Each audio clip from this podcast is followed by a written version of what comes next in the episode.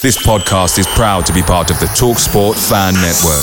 TalkSport, powered by fans.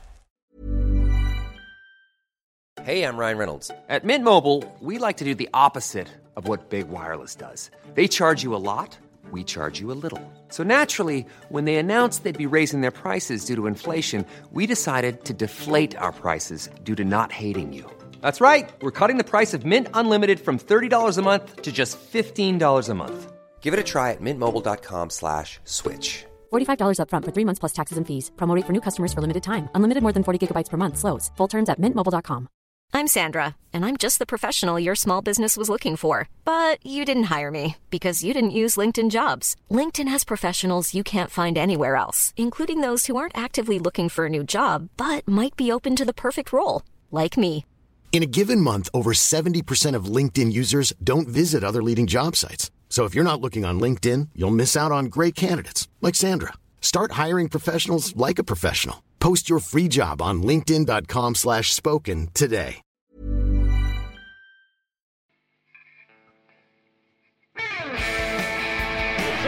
Jepson's there, Billy.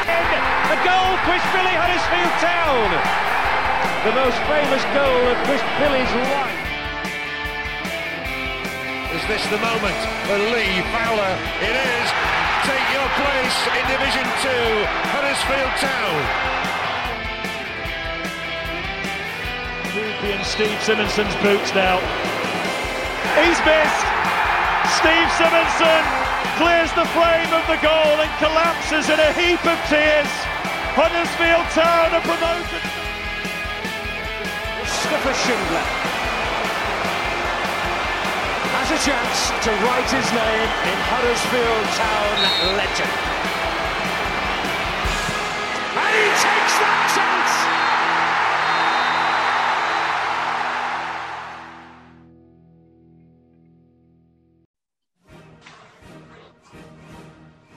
Welcome to episode 77 of the And He Takes That Chance podcast. The Acolytes return to you live via YouTube and not so live if you're listening after Wednesday evening. The Terriers put in a not so magnificent performance away at Brentford on Saturday, and we'll be discussing that plus more over the coming hour or so. And as always, inviting your discussion in the comments. Recently, Boris Johnson introduced the rule of six, but being the rebellious overbookers that we are, we've put together a socially distanced, magnificent panel of seven. More Steve McLaren than Steve McQueen. I'm your host, Matt Shaw, and with me today, uh, I've got Richard Kosmala, Neil Wayne, Dan Porritt, Brady Frost, Phil Senior, and the horse Buckles has bolted, making his podcast debut. Give a big warm welcome to Dale Marsden. How are you doing, mate? How are you doing, everybody? We all, All good? good. Fantastic. Uh, before we get into this episode, uh, we should say that we're sponsored by Magic Rock Brewing. Uh, make sure you check out the tap rooms at both Birkby and Holmfirth because you've only got till 10 p.m. to do so now. Okay, then, guys, on to uh, brass taxes, so to speak. Brentford. So we'll start with uh, Brentford 3, Huddersfield Town nil, the first game at the new community home stadium or whatever it's called at Brentford. Um, didn't go so great. Town pretty much held up the ribbon and Brentford cut it. So who wants to uh, get us underway with uh, discussion about the game? How about Neil? You're looking incredibly enthused over Oh, there. So I'm just thinking. I'll always I've pick on the one who always looks Please don't come. Please don't come to me. Um, was horrible, wasn't it? There's, there's no sugarcoating it anymore. There's, it was horrible. Um, we just rolled over. Had, had us uh, had us tummies tickled, and they've, to be fair, first shirt they've worn in that ground, and they won't have had to wash them for the next game, will they? We'll just gone back in straight, hung them up, ready for the next game. It was just uh, tepid, passionless. He could just reel off a million, a million descriptive words of what that performance was. But all in all, it were it were just awful, wasn't it? Again. anybody else want to dive in? Pause. I, I, I mean, I, I didn't watch it all, but from highlights and from what I've seen, um, at nil nil, you know, you, you're thinking, well, we're doing all right. We we weren't exactly going to win game, but we seem to be doing all right. And then, you know, two defenders go off, and uh, obviously that makes it a, lot harder. Didn't didn't seem to be a lack of effort, just a, a lack of quality for me. Um, but again, I only saw extended highlights, so you know, I'm kind of I'm going off that rather than a, a full match. But 3 0. It's another game where we've let three in. Some uh, some shocking defending, certainly for the second goal. And uh, a game where, apart from sort of a 18 yard header from Bacuna from a corner, we never looked like scoring again. So, yeah, it is what it is at the moment. I think it's going to be, be like that for, for the rest of the season, unless we bring any more you know players in next week or so. Well, I think at two, it's just like last week. Two o'clock, you look at that team, you look who's the centre forward. You know they're a better team than us. It doesn't, you know, that doesn't need saying really. Should have gone up last season. They did a Leeds and bottled it. I thought first half they kind of felt their way into the game. They weren't that good. But at half time, I asked myself a question, probably everyone else did. Have they got a few gears to go up? Yes. Have Huddersfield Town? No. Their first goal was sensational. That's the football I want to see from the teams I support. That I think Stearman's still looking for the uh, for the player now. Tremendous nutmeg, one touch finish, brilliant. The third goal was quality. Yeah, you know, from a town point of view, defending was shocking. They were brilliant, mate. And I think it said a lot for me that Oggy, who has watched us town a long time and and not even a town fan really, but he were his commentary was kind of begging for the final whistle when we were one down, two down even. It's embarrassing that. You know, he knew we were done. He didn't one want any. Done he didn't he didn't want any more damage, and we got the third. And it was it's a few people who don't have a sports on said, well, he couldn't have expected out, out of that game. But this is the thing for me. We've gone from no limits, like two, three, four seasons ago, whatever it was now, to no expectations. To, no expectations, and pretty much totally limited. It would, yeah, it would obviously we were going to lose that game, but their their quality was so much better than ours. And I mean, we'll come on the aim a mistake again. It seems to be a weekly occurrence, but I'm glad it wasn't Ollie Watkins and it was Ivan Toney because that should have been 1 0 there and then. And God, if they'd have got an early goal, you know, it could have been even worse. It were they were so much better than us, and it, it were embarrassing, really. Just go back to what Paul said. We had 56% possession that game, and we did not control it. We did not control the game. I think the idea point. there, Dale, was that the uh, one of the notes I've made is that we look to try and starve Brentford off possession of the ball. If we've got the ball, they can't hurt us. But the thing we've is, you can to be able to have the players to be able to utilize that. Yeah, we've yeah, got to be able to counter it, and, and, we just don't have anything. And it was just a typical. You could put that performance into the last two seasons, and you wouldn't have noticed any kind of. You wouldn't know where it came from. It was just the same performance for the last two years. Control the game, do nothing, offer no threat, and it was same old.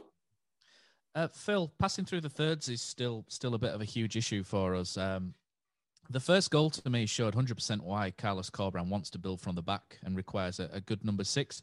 Uh, what we've seen is Pipa makes a makes a run forward. He doesn't receive the ball, and then Richard Stearman gets dragged out into an area where he wants nothing to do with, and he gets caught square on, which for a 33 year old defender's a bit unusual, we'll say. And he gets nutmegged, and and there's no cover. You know, you've got Romoney Crichlow yeah. on at that point. I thought he was a bright point, Romoney Crichlow. Uh, we'll take the second goal out of it, but I thought he did well on his debut. Um, to me, that shows that when the fullbacks bomb forward, what we require is two speedy centre backs to be able to cover in those areas and those positions. I'm just wondering if you saw it from the same way. Exactly. Yeah, I'm going to pick up on it. Um, I think if you're going to try and play the way that the manager wants you to play, I think Pipa he set off too early because nobody else were pressing. So he's gone off on his own, pressed, and he's killed his centre halves. He's, he's left him totally, you know, left alone with strikers. And, and, and obviously with our two slow, slow centre halves, they're going to struggle. Um, Stearman again, obviously he's wanting to play out from the back. Stearman's trying to dink those crazy balls. I'm not sure what why he does it. He hits a channel randomly. Hoggy was just there in the middle just to lay it into and then, you know, rotate the play out on the other side. And he didn't do it. Little things like that. If, if the manager's wanting us to play like that, you've got to try and stick to the game plan and, and play that way. And, and, and, obviously they didn't and got caught out. But um, you know, I think there was this. There's still encouraging signs. You know, we, we talked last week about obviously the start and, and the lack of players, etc. But we played two good teams here so far. Um, we've got to try and find a positive out this. We've played two very good teams. Um, you know, sad thing for me with it though, we we've played two good teams that were fancied, yet we were in Premier League just over a year ago, and now we're going into games with the expectation level of getting beat by anybody in this division at the minute and that that for me, I find that hard to take. I find that upsetting. I find it soul destroying. You know, we're, we're, expecting to get beat, and you've yeah. got, you know, our, our, front line on Saturday. If you count the, the attacking players on there, thirty odd million quid, thirty odd million pounds worth of footballs. I know we've been over it a million times, but you can't ever get away from that while they're still here. And you know, we're we're we're, we're in the games now where we're relying on these lads to come back. They got banished last season for whatever, and we're now sort of hanging us out on them like they're going to be. This is what's going to bring us round. This is what we've got at the moment, and end of the day, they're just not good enough. And when you look at thirty odd million pounds worth of footballers, to not have a to not have a good chance made from those players, it's like I mean those three. It's like having three empty shirts on pitch. To be honest with them, and Benza Diakhaby and pretty, and I know I say it every week. I know it's a broken record. I know I get stick for it, but it's a fact in it. And until the reinforcements come, we are going to struggle. I we, had a, chat about, sorry, we had a chat about this the other day. Me and Neil, we were chatting in the car the other day, and um, I've kind of reflected on it a little bit, to be honest, thinking about the start and eh, eh, eh, if we keep looking that back at this Premiership now, which is brilliant for us, I think everyone's just going to struggle and, and, and get angry and, and, yeah. things are going to. Go. That's gone now. I think that now it's totally gone, and, and, and you can see in the first two performances we're miles off. All that noise is gone now, and, and and what we've got to do now is we, we've got to try and focus on the people that we've got in this club now and, try and move forward. There's still a couple of players missing who haven't been playing. Um, but like I say, like my head's been spinning regarding the Premiership because I think the way obviously it all panned out has just been horrendous. But what can we do? We can't do anything. You know, think about the. You know, you've, you've all been there. Think about the bad days when we've been in League Two, League One. It's you know, it's at least we're in the Championship. We've got. I think that's the galling thing for me. Yeah, that's a galling thing because we knew what we could have. We we used to be called a sleeping giant. Yeah. We got to the Premier League, and we've just gone back to sleep again. We've we've just not built on what we could have done. And I think that is why I'm so frustrated as a fan. Well, that's why everybody is, aren't they? We want to be competing for the top 30, and we're just, we, we don't even look to be planning to do that. Yeah. It's. Uh... I've seen a few people saying, oh, it's, you know, as we've just said, it's you're only two games in. You've played Brentford, we've played Norwich. You know, two fancy teams. Let's not let's not panic. And I, I, get that side of it that actually, you know, Carlos, yeah, he's, he's been here for well three games if you include Rochdale. But from a fan's point of view, it's not just two games, is it? It's what now three and a half seasons. Oh, definitely. Yeah. That's we've been getting almost progressively worse as that time goes on. So there's, you can't just keep asking the fan base to reset and reset and reset yeah. and reset just because we bring a new manager in. Our memories are still focused on what were happening over the last two, three seasons. And it's all right saying, yeah, don't panic, don't panic, but we've been asked not to panic and stick with it now, you know, through since Wagner left, basically. You know, even then we were on decline, weren't we? And, you know, we're resetting the club, we're restarting, we've got a new manager in. And there's only so many times you can do that and say that. And if no improvement actually happens before you just think, well, I've heard all this.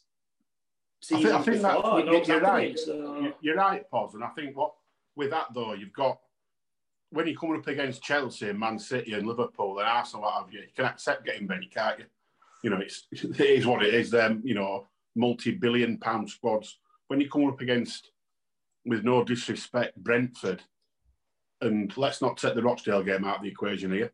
Um, coming up against those sides was, you know, we've played three competitive games and we've not even looked like scoring. That that's the worry says, for me. Um, yeah, that you say about you know no disrespect to Brentford, and yeah, there is no disrespect, but on a footballing scale now, you've got you know Mark Devlin on Twitter saying that he's going down to Brentford and he's inspired by him, which is to me is absolutely insane. Why why are we Huddersfield Town, a club that's been in Premier League in last you know very recent future, being historically bigger, better than Brentford. Why are we now inspired by them? All right, you might have just been saying that because he used to work there and had a bit of. I think. It, I think, to be honest, Paul, as a fan's got... point of view, though, that just comes across as again small time mentality. I think that might have got taken out of um, context, to be honest, Pos, because I think a lot of people picked up on on that. Obviously, a lot of people picked up on that and had a go. And I think he he issued a further reply and he said was in terms of the new new facilities, he was comparing it to the old ones at Griffin Park, and Griffin Park was Phil, I'm sure you've played, probably played there before, and the changing rooms at Griffin Park were an absolute shithole by by all yeah, accounts. Yeah. And I think what sure. he meant, what he meant by that is the players should be more inspired by the new surroundings as opposed to you know the uh, the absolute ramshackle shed that they had at Griffin Park. I think that's what he meant, but you know, I think it goes back to some. Well, it'll come to communication. What will come on later, and it was probably just not worded correctly at the time. But anyway, carry on. I think the thing is as well, lads, they are nice seats, like nice colours on. but um, yeah, I don't know. Like, well, just to kind of finish on the Brentford game for me, I think, um, yeah, it's just obviously new boss. Norwich and Brentford are better than us. I know we've first that, but I think for me, I wanted to see a performance. Um, you know, at least if we didn't win, but we've just not seen anything in the Rochdale, Brentford, or Norwich game, and I think that's that, that's the issue. You know, we don't look like creating anything. I was watching it with my mate, and um, he turned and said to me, "Are you getting Siewert vibes?" And now I'm not, um, because I think Corberan out of Siewert and the Cowleys and him has got, had the worst squad out of them all, and he needs to bring in his own players. But I think it's just, you know, he needs. It's not just the players as well, and obviously needs time. But you know, we'll, I'm sure we'll come on to Schindler and Toffolo, but you know, Crichlow did come on and play well, but you know that's that's worrying. Like you've got this young lad coming in, it's, it's champion, you know, championship against one of the best teams, and I, th- I think that's the issue. You know, like like we say, you know, Cor- Corberan is a good coach by the sounds of it, but you know, he's not a magician. You know, this this team isn't good. Like Neil said, I know we bang on about Mbenza and Diakhaby, but you know, they've been given second chances. This is the third chance, and like, are we really relying on them to you know fire us? I mean, Matt did the stats last week. You know, going to score something like 20 goals a season. I think we all know what the issues are, and I think it's frustrating to keep talking about it, but you know, it's there. We all know what the issues are. You know, we can't score, we can't create, and you're not going to win for games. Shall we go to YouTube and see uh, Neil? You're, you're moderator, but obviously with you being on your phone, you might not be able to oh, dive yeah. in like you did last week. Um, right, okay. Who wants to be moderator this week? Pete Collins is all over it. I might make him moderator. Uh, right, okay. So uh, Pete Collins rightly mentions it, it, feels like you're clutching at straws a bit, and I know why Pete's mentioned it, but there was a red card offence not given, potentially a red Ooh, card yeah. offence at, before half time, and losing Schindler and Toffolo's obviously thrown things out. Um, you know, having to bring on Jaden Brown and Crichlow, who are decent players, but again, it throws the game plan out a bit. But I, I, I don't think we'd have won anyway, so I'm not going to try and hark onto those as any sort of form of excuse. I think we were beaten fair and square on the day, but red uh, probably a red card for me. It was one of those where if it's your team, your man, and he gets a red card, you're like oh, a little bit harsh. But if if you're uh, if you're there at the game and it happens to your team, you stood up on your seat, you go, you're dirty, and you're proper kicking off, aren't you? Froth yeah, two yellows for me. Two yellows. Two yellows. I, I, I take his point about um, obviously losing those two isn't great, losing two you back four before half time. But on the flip side of that, that just highlights to me how weak squad looks at the minute. Mm. It's uh, we're, we're threadbare, aren't we? You know, you lose two players out, and all of a sudden you're, in the shit, aren't you? Basically, and it's uh, it, obviously we need this Sarr when he'll be ready. I don't know. Um, obviously, she'll be out of quarantine by now. It's just a case of getting him match fit in it. But you know, we're desperate for him. I mean, you know, put a different spin on it. We need if you add in in Danny Ward, Lewis O'Brien, um, the elephant in the room, Karlan Grant. You know, add, add those in, and the side looks a lot stronger straight away. I'm not saying it's a, a challenging side; it's a side that makes you tread water. I think, but mm, it's uh, a lot stronger than what we've got now. And you know, if you add those lads in, it does look it does look a lot better. But at the moment, we have got what we've got, and it's it's not great. No, let's finish it. Let's go through these comments. So, uh, Dag Barnett says, sadly, we need to get real and have players who are uh, we have players who aren't good enough and don't want to be here or are mentally shot. Um, this is something I was talking about with um, Stephen Chicken the other day. It's, it feels like, you know, with these players, a line was drawn, which players probably don't usually come back from. And we've kind of like, you know, you draw the line in the sand and we've kind of gone over with our foot and gone, you know, just moved it away. And then we've moved the line again. And I think at some point you've got to make a decision and go, look, it's not going to happen for these guys. You know, whatever we do, whatever coach we bring in, David Wagner couldn't get anything out of these guys for whatever reason, they, they just don't suit the football club. I'm sure they're not terrible players, but they're not showing anything at the minute. And at, at some point, you've just got to say, right, it's not working. Let's cut our losses and let's bring in someone else. But it's probably easier said than done, especially in this current transfer window to move people on, and that's probably why we're probably why we're stuck with them at the minute. But uh, let's let's move on. So uh, Daniel Sanderson says things like Phil lying about being at Maine Road makes you think what else he's lying about. I always think that's a bit of a harsh thing to throw at Phil. To be honest, it's I think there's probably worse things you can can level at someone than a game from 1987 uh, or whenever it was. Um, Phil Marston says, "Is it time to drop them, Neil, and bring in some of the younger lads, or do you think it? Because to be honest, if you bring in some of the younger lads, uh, Phil, even anyone jumps in it, it can destroy their confidence as well if they're not particularly playing well. I'm uh, Phil, you were there when too small, isn't it? They've got to be involved. It's, it's just how it is. The, the squad is threadbare. I'm just thinking the, in the particular, they've been bombed out. They've been vilified by the club and by us. And now, like you say, we've just sort of seen line in sand and gone, oh, yeah, well, that's over because we need them. And it's uh, when you when you're relying on those players to come back in. A, they aren't good enough, and B, do they really care? Mm. Phil, Wait, uh, tw- one thing I 23s, wanted to say, 23s. sorry. Well, that's it. 23s have just had a decent result against uh, quite a strong Liverpool team with Mm. Your Matips and, and, and Minaminos and players like that. So for me, we, we bring a, a, a coach in who wants to develop players, stick them in, stick the kids in. You know, you've said before, like we, we talked about Mbenza, Dikari, where's their head at? They've been they've been tried, it? it's not worked. They've been bombed off. They've been slated by like fans, obviously, this Twitter where they're laughing at them at, at Forest. Where's her head going to be at? They'll see this Twitter. So they come back to our club and they're given another chance again to play, and they're blatantly not good enough. And, and we've got these young kids who are, who are doing all right. Stick them in.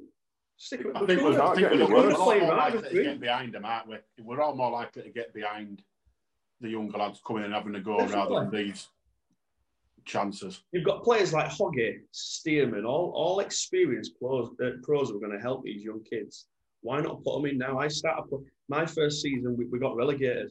I played the last hmm. 17 games of the season. We got relegated into the lowest division.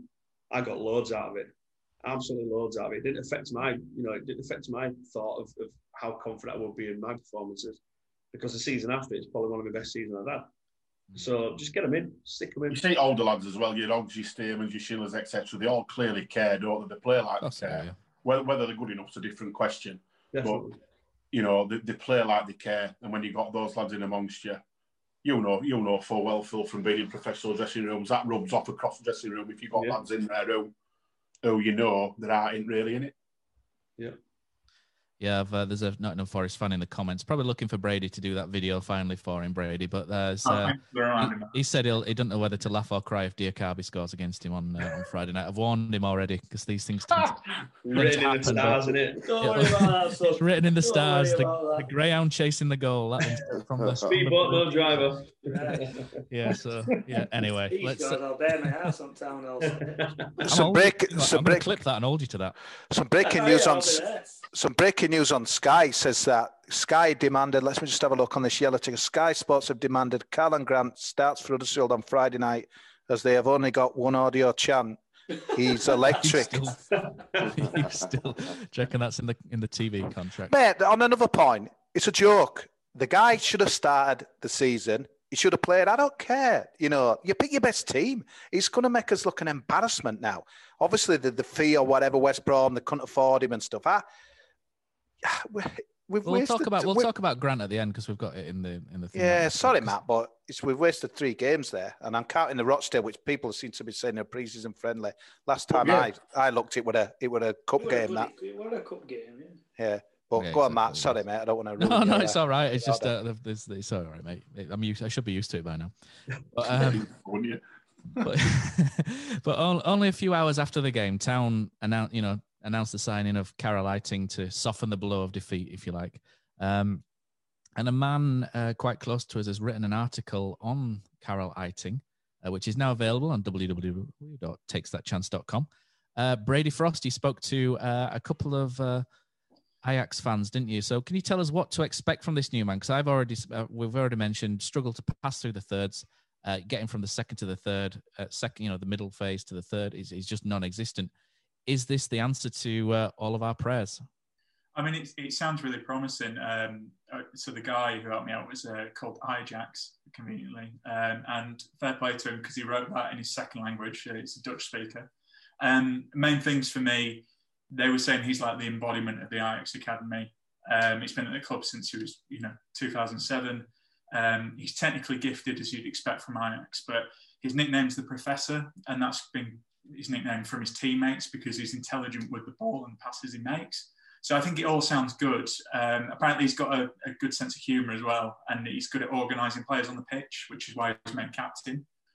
Um, so yeah, so it sounds it sounds it sounds promising. Um, I think the issues they were saying was obviously he's had a knee injury that's kept him out for um, nearly two uh, two seasons now. Um, but he was back in the squad um, post lockdown, and he's not the quickest. Um, but again, they were saying like he's a real diamond in the rough. Um, if he can stay, if he can stay fit, it sounds like we've got a good talent. Because you know, before his injury, people were comparing him to Van der Beek and Frenkie De Jong. I mean, I know he, if he had those comparisons now, he wouldn't be at town. But it sounds like if he can stay fit, um, it sounds like we've got a really good player on our hands. It's just it's just that big if. But you know, if he's playing in that six, which is where this guy thinks he's actually better as an eight, so he's a bit further field. But um, you'd see him and Hogg kind of rotating. But sounds really good. I think the thing is as well, um, the club obviously knew to announce it after that disappointing defeat because I, I think this would be a good sign. And I think given you know if things are a bit happier around the club, I think we'd all be a bit more excited. But um, yeah, it sounds, it sounds like he's going to be good. And um, yeah, if he can stay fit, I hope he does well. Uh, no, Phil, I, I, um, sorry, pause. I, have got one question. Sorry, I'll ask to Phil, and then we'll throw it open, and you guys can. I'll, I'll bugger off, and you guys can talk about everything. Um, in in regards to when a club is down on its haunches, like we were and are, if you like, how key is the transfer policy in bringing in players on a high to try and lift those in the squad? So not to criticize any player individually or any individual transfer, but it's just me sort of wondering, you know what it's like in the dressing room? Um, from the mental side of, of pro football, we've, we've brought in Danny Ward, who was homesick, uh, Pereira after being relegated with Hearts, having a bad season. Uh, Pipa's relegated at Espanyol. Sarr was relegated at Charlton. Eiting's not played for ages. I know this it does get bad. Yeah, Eiting hasn't played for two years. Does does any of that psychologically matter to the group, or is it just completely down to the individuals and or does or sometimes is it, is it better with a new start for these guys? I'm just wondering what how, what effect it has, or if it has yeah, any at all. I think I think when you bring in a bit of quality and people know of the quality, it makes a big difference. Um, I remember when we signed um, Dean Gore, um, Steve Bruce, and we had a, a, friendly against Leeds, and Leeds had all the, the top players playing: Alan Smith, Will Cox, everybody. Um, we had Dean Gordon, uh, Kwame Adutu. I don't know if you remember him. Is that when yeah. George Donis ripped them to shreds, and then after that, it was completely? No, there was there was so there was there was just the young kids and right. Dean and Kwame Adutu. Uh, this was before Kwame ran over a squirrel and cried and didn't play it again. um, and, uh, Why was so bad? Was yeah, yeah, yeah. Squirrel.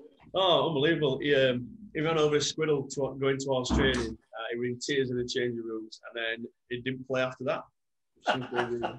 but those two were great. I mean, we, we beat Leeds 1 0 uh, in a friendly, and you just remember the buzz around the changing rooms about being Dean Gordon, knowing what, what difference he would make to the team, which he did. Um, one of my favourite players to, to play with at town. Um, and it does make a difference, you know, if you're struggling, um, it, it's massive when, when, when you bring in a, a player of quality and that you know is going to affect the game and affect your performance as well. Uh, just thinking back to the year we went down and we brought in you like someone like Sodje. That was a massive signing for us kids, knowing that Sodje would come into the club. We'd not really seen much of him, but we knew he was a good player uh, at the time for that standard, um, and it made a massive difference. So I'm hoping, obviously, the youngsters will learn from this. Uh, from this, I, am just a little bit disappointed. I just think we, have got some good young players in midfield and I just think they're, they're, they're crying out for a chance. Taylor, um, I really do think he's crying out for, for a chance. Yeah, he's got a mention in the comments. There's absolutely nothing to lose. He can't get any worse than it already is. So no, just go for it. I just think we're just short. I just think we're short out wide. I just think we need some players who can create out wide. I really do. We've um, been short out wide for about eight years, haven't we? Let's yeah. be fair. Let's throw the squirrel back into the room then. Sorry, and, and pause. You were gonna uh, you were gonna get fired in, weren't you? No, I was gonna just pick up on what um, what Brady was saying about you know fella from Ajax and uh, as I was making some notes, just you know, sort of points to, to try shoe on in best I could. I was, I was actually thinking, do you know what? It's it has been negative over. Well, I won't even say negative. It's just been realistic. I don't think you know people say, oh, it's negative, it's negative, but you've got to be realistic. And I think on here we, we try and you know actually back up why we're saying what we're saying. But I thought, do you know what? Let's try to see if there's a positive that we can go for. And um, recruitment team, you know, historically has taken a lot of hammer and, and, absolutely rightly so. You know, there's no defending that. But actually, you know, since Carlos has come in, you've got to look at the three signings and, you know, we've signed someone, brought in someone from Ajax. You know, he's, he's not going to be you know, the most terrible footballer. If he's, especially if he's been there for a while, he's going to get on ball. He's going to, you know, he's going to be able to pass it around and, and stuff like that. We've brought in a, you know, a Spanish under twenty one right back. Again, you don't end up playing for Spain under twenty ones because you're rubbish. How good he is is, you know, there to be judged Good as we start- see good him start, in, in though, a yeah. town shirt. Yeah. Uh, but for me, not a bad signing. And you know, the the fella from Charlton, is he if he's a ball playing centre half, he fits the mould. So all right, yeah, things aren't as you know great as what we want now, but if them three signings are a thing to come and we can bring some more in, if they're going to be of that quality, then maybe things might look up. My only concern is how long they're going to take to come in, if they're going to come in, if they're going to be fit enough, you know, with the quarantine and, and match fitness and all that sort of stuff. But you know, if you if you're looking for for positives there, for me, I don't like people just saying they're better than what we've got because the the bar is really low. You've got to look and find a signing that's better than if you're looking to stay up, better than five or six better teams. If you're looking for mid-table, they've got to be better than what ten teams have got. If you're looking to get promoted, they've got to be better than twenty odd player. You know, they've got to be better players than what's in twenty other squads. So to say they're better than what we've got, yeah, there might be. We don't know, but that bar is really low. Mm. So yeah, The danger for like me is this be this decent, group of players are all- they're used to losing. They are so used to losing. It's untrue. They just that is the norm for them. We need these players in now or before the season should have started. That's why I mentioned at the start. You know, the, the, the players we brought in are are relegated players. I'm just wondering if that had any any difference really. Yeah, Um, absolutely. Th- That's good. So I'll throw this onto onto you as well. Then Dale, um, Town have been linked with a couple of players. A left back called Nesta Guinness Walker. That seemed a little bit uh, like agent talk. You know, when when a number of four or five clubs get mentioned in one breath, it's usually an agent trying to feed a story out to get his client a move in a lot of places. Uh, Florent Hadergjonaj, uh, apparently Kasımpaşa in Turkey. It's picking up a little bit of speed there, so he might be on his way. I'm Uh, okay with that one. yeah, um, yeah. Um, so, uh, and one story, and, and it's been mentioned in the in the comments as well. Uh, and you guys let us know what you think. Chris Willock uh, mentioned with a, a one million move. One thing that you know, the reason why I inter- interjected uh, Dale, and I'll throw it straight back to you again, is because uh, for me, one thing we've been mentioning is the new signings need to hit the ground running. We, we, we've lost three games, we haven't scored. The new players can't be projects, you know, who might be good in six to 12 months. It's, it's no good for us. They need to, I know it's going to be very difficult and it's not as easy as clicking your fingers. Um, but for me, some of these need to hit the ground running and, and get involved.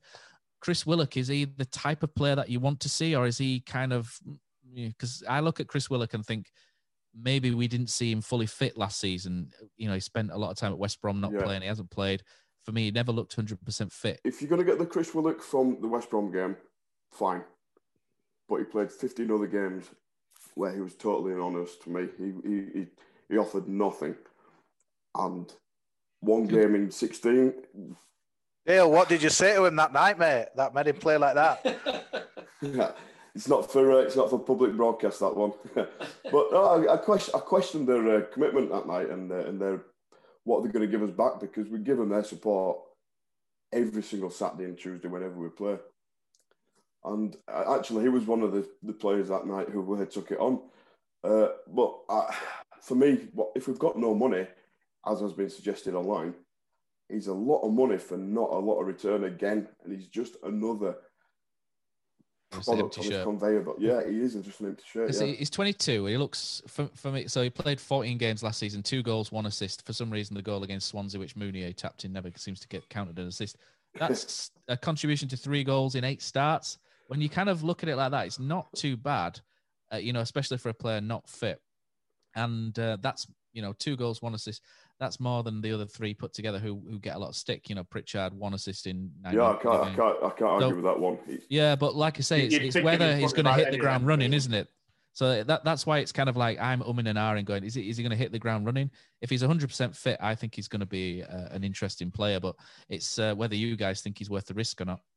I think sometimes it, we've talked about it before, and one of the things I know we're going to come on to communication, that so I won't go too much into depth. But I, I think what towns can sometimes be um, criticised for is not, as we've said before, reading the room, so to speak.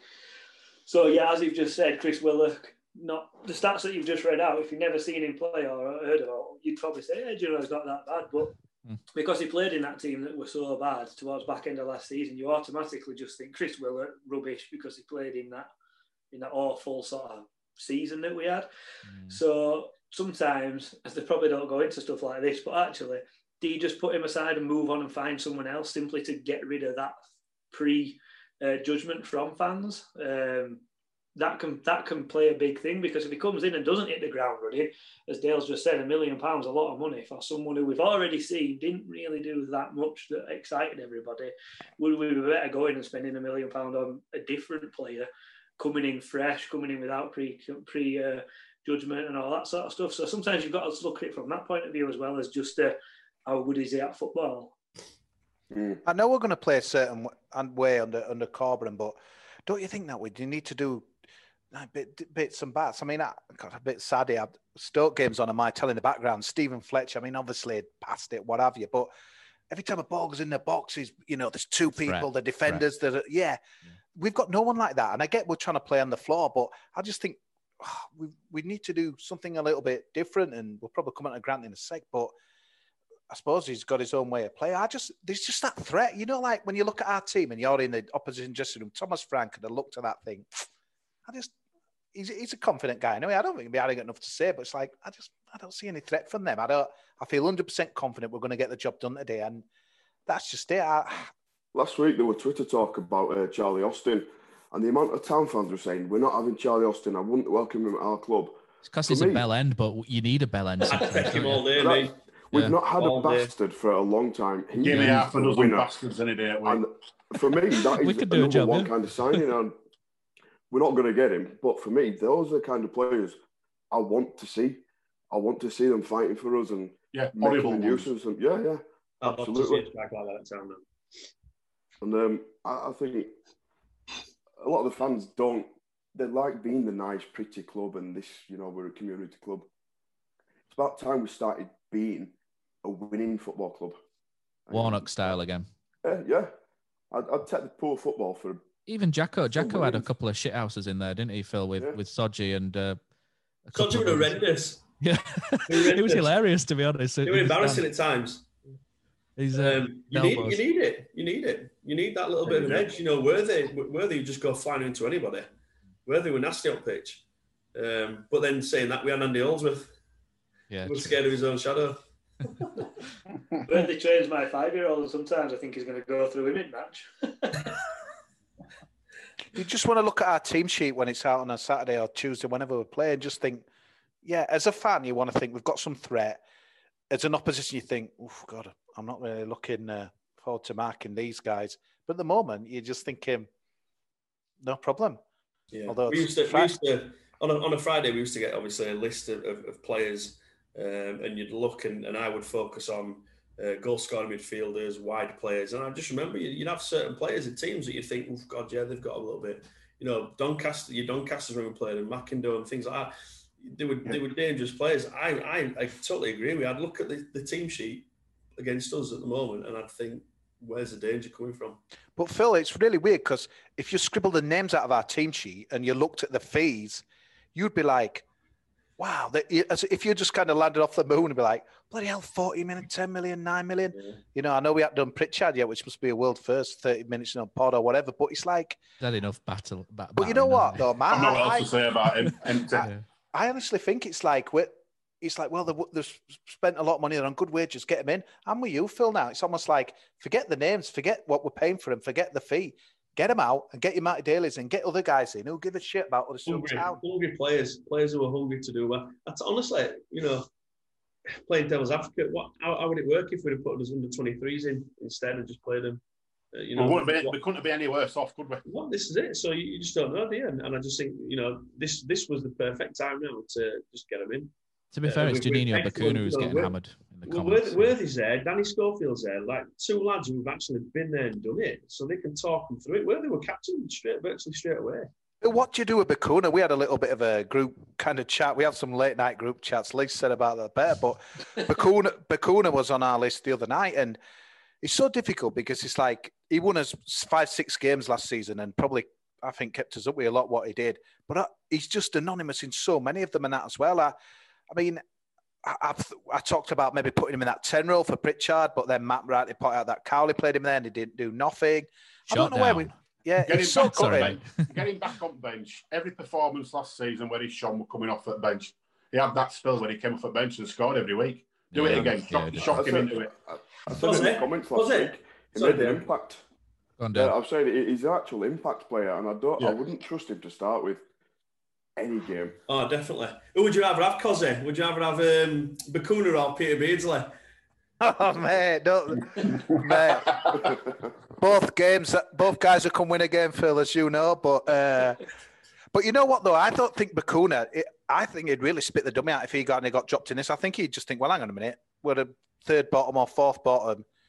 I'm on the bench, but maybe it needs that though. And, and He's he's one of the reasons why. It's, it's, it's that simple. All, all these players are a reason why we're third bottom, fourth bottom, whatever we are. Ever looked. Um, let's be fair, we're lucky not to be bottom, aren't we? So all these players at some point have got to take responsibility.